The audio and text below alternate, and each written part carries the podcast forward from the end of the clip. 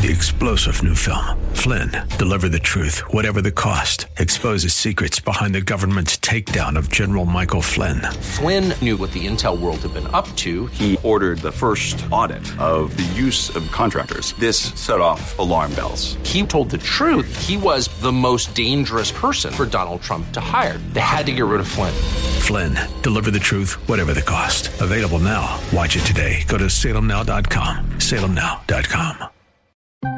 Making some noise outside the courthouse. We don't respect white supremacy. Nazis are extremists, not black people. You are an extremist. You are a terrorist. President Biden, the salesman in chief. When you see these projects start in your hometowns, I want you to feel what I feel. Pride. Pride in what we can do together as the United States of America. This is the Daybreak Insider Podcast, your first look at today's top stories for Wednesday, November seventeenth. I'm Rich Thomason. Correspondent Scott Bauer reports the twelve jurors deliberating the fate of Kyle Rittenhouse were chosen by the defendant himself in a rather unusual way. There's nothing in the law that says the defendant can't be the one who participates in that process, going from the original pool down to the twelve that will actually hear the case. But attorneys and law professors we spoke with also said that they're not aware of any any courtroom where this goes on routinely. The judge brought a raffle tumbler device over from the ledge of the courtroom to the defense table, and the defendant himself, Kyle Rittenhouse, reached into the raffle drum and picked out six pieces of paper, each of which had a different juror's number on it. No objections from the prosecutors to this happening. Kyle Rittenhouse showed no emotion as he was taking the numbers out of the drum. And the jury now has the case after he played a role directly, although randomly, in deciding who the jurors would be who would hear it. After a full day of deliberations, no verdict yet. Protesters showed up outside the Kenosha, Wisconsin courthouse.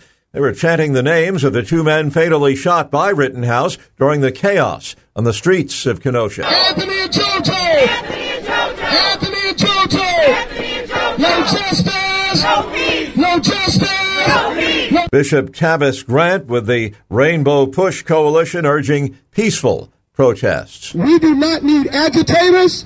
We do not need instigators. And we do not need individuals that are going to bring a spirit of violence and conflict at a time when we're seeking justice and peace. Anthony and JoJo! Anthony and JoJo! Anthony and JoJo! Prosecutors have rested in a racially charged case out of Brunswick, Georgia, the trial of three white men charged with chasing down and killing a black man who was jogging through their neighborhood. Glynn County Medical Examiner Doctor Edmund Donahue testified that Ahmaud Arbery was shot twice in the chest with a shotgun at close range. twenty inches to three inches. In this from Court T V, Donahue says the twenty-five-year-old black man had no chance surviving either wound. Is there anything they could have done on scene to save his life? No. Later, Judge Timothy Walmsley told the jurors, just because the state has rested does not mean that all of the evidence is in in this case necessarily. That also from Court T V. Father and son Greg and Travis McMichael and their neighbor William Roddy Bryan are on trial. I'm Tim McGuire. And now to the Biden COVID vaccine mandate. A conservative-leaning appeals court will take up challenges to that requirement. The Cincinnati-based U S Sixth Circuit Court of Appeals has been selected to hear challenges to President Joe Biden's COVID nineteen vaccine mandate for private employers. Eleven of the sixteen full-time judges in the Sixth Circuit were appointed by Republican presidents. The court was selected in a random drawing using ping-pong balls. The employer vaccine mandate calls for businesses with more than one hundred workers to require employees to be vaccinated by January fourth or wear masks and be tested weekly for COVID nineteen. Officials in twenty-seven Republican-led states, several employers, and conservative or business organizations challenged the requirement. I'm Mike Gracia. Daybreak Insider's Greg Clugston says President Biden has chosen New England to launch a nationwide tour touting the newly signed one trillion dollars plus infrastructure bill. During a visit to Woodstock, New Hampshire, the president talked about the billions of dollars that will upgrade America's roads and transit systems. He stood on a rusted bridge that has been deemed unsafe. saying public services depend on it. School buses, wastewater trucks cross it every day. It's essential to Woodstock Fire Station, about a quarter of a mile away. Mister Biden's infrastructure campaign comes as Americans face the highest inflation rate in decades and amid sagging job approval numbers. And just how bad are the president's poll numbers now? The Rasmussen Report daily presidential tracking poll shows that forty-one percent of likely U S voters approve of President Biden's job performance. fifty-seven percent disapprove. The latest figure includes twenty percent who strongly approve of the job Mister Biden is doing and fifty percent who strongly disapprove. This gives him a presidential approval index of negative thirty. At this point in his presidency, former President Trump had a forty-three percent approval rating, three percent higher than Mister Biden. And Daybreak Insider's Bernie Bennett says Vice President Harris's numbers are even worse. A B C late-night host Jimmy Kimmel mock pondered last week how Harris's job approval rating could be even lower than President Biden's when he says, quote, she basically has nothing to do. Only twenty-eight percent of registered voters participating this month in a U S A Today Suffolk University poll approved of her job performance. Mister Biden's job approval rating, while still bad, was ten percentage points higher. Vice presidential favorability and job approval ratings are overwhelmingly influenced by how the president is doing, according to a twenty seventeen study by political scientist Jody Baumgartner. And how about the G O P's prospects for taking back both houses of Congress? The latest Rasmussen Report survey finds that if congressional elections were held today, fifty-one percent of likely voters would vote for the Republican candidate, while thirty-eight percent would vote for the Democrat. Just three percent would vote for some other candidate, but another eight percent are not sure. The thirteen-point edge for Republicans in the latest poll is larger than Democrats enjoyed at any time during the twenty eighteen midterm elections due to the greater G O P partisan intensity and a wide advantage among independents. America's retailers saw a bit more green in their bottom lines recently, says Daybreak Insider's Ken Lorman. With the holiday shopping season underway, retail sales jumped one point seven percent in October, the biggest gain in retail spending since March.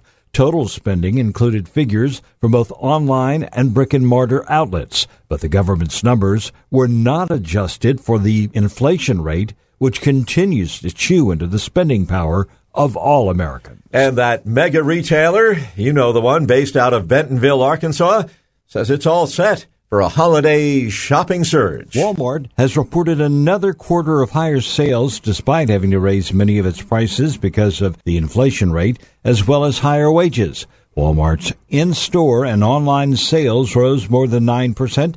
Executives also announcing that their store shelves will be fully stocked for the holidays, citing the company's huge scale as its way around supply chain disruptions.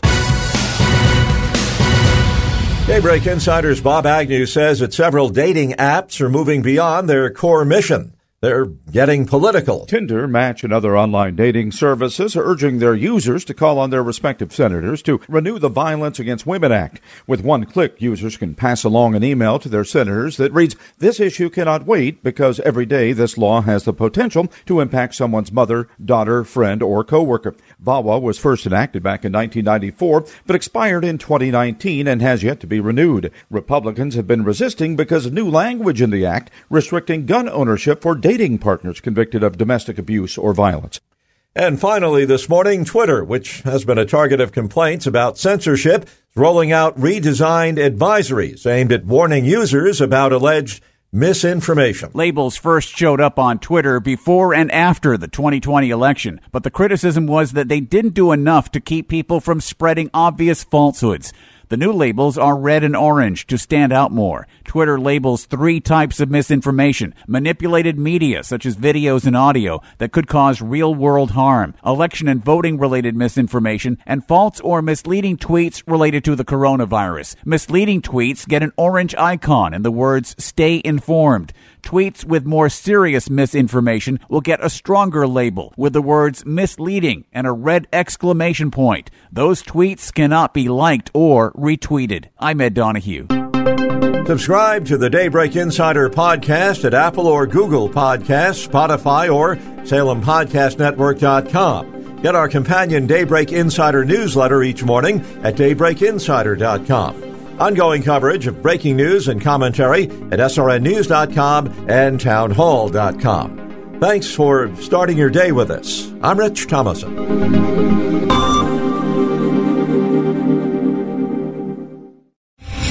Three-star General Michael J. Flynn, head of the Pentagon Intelligence Agency, knew all the government's dirty secrets. He was one of the most respected generals in the military. Flynn knew what the intel world had been up to. He understood its funding. He ordered the first audit of the use of contractors. This set off alarm bells.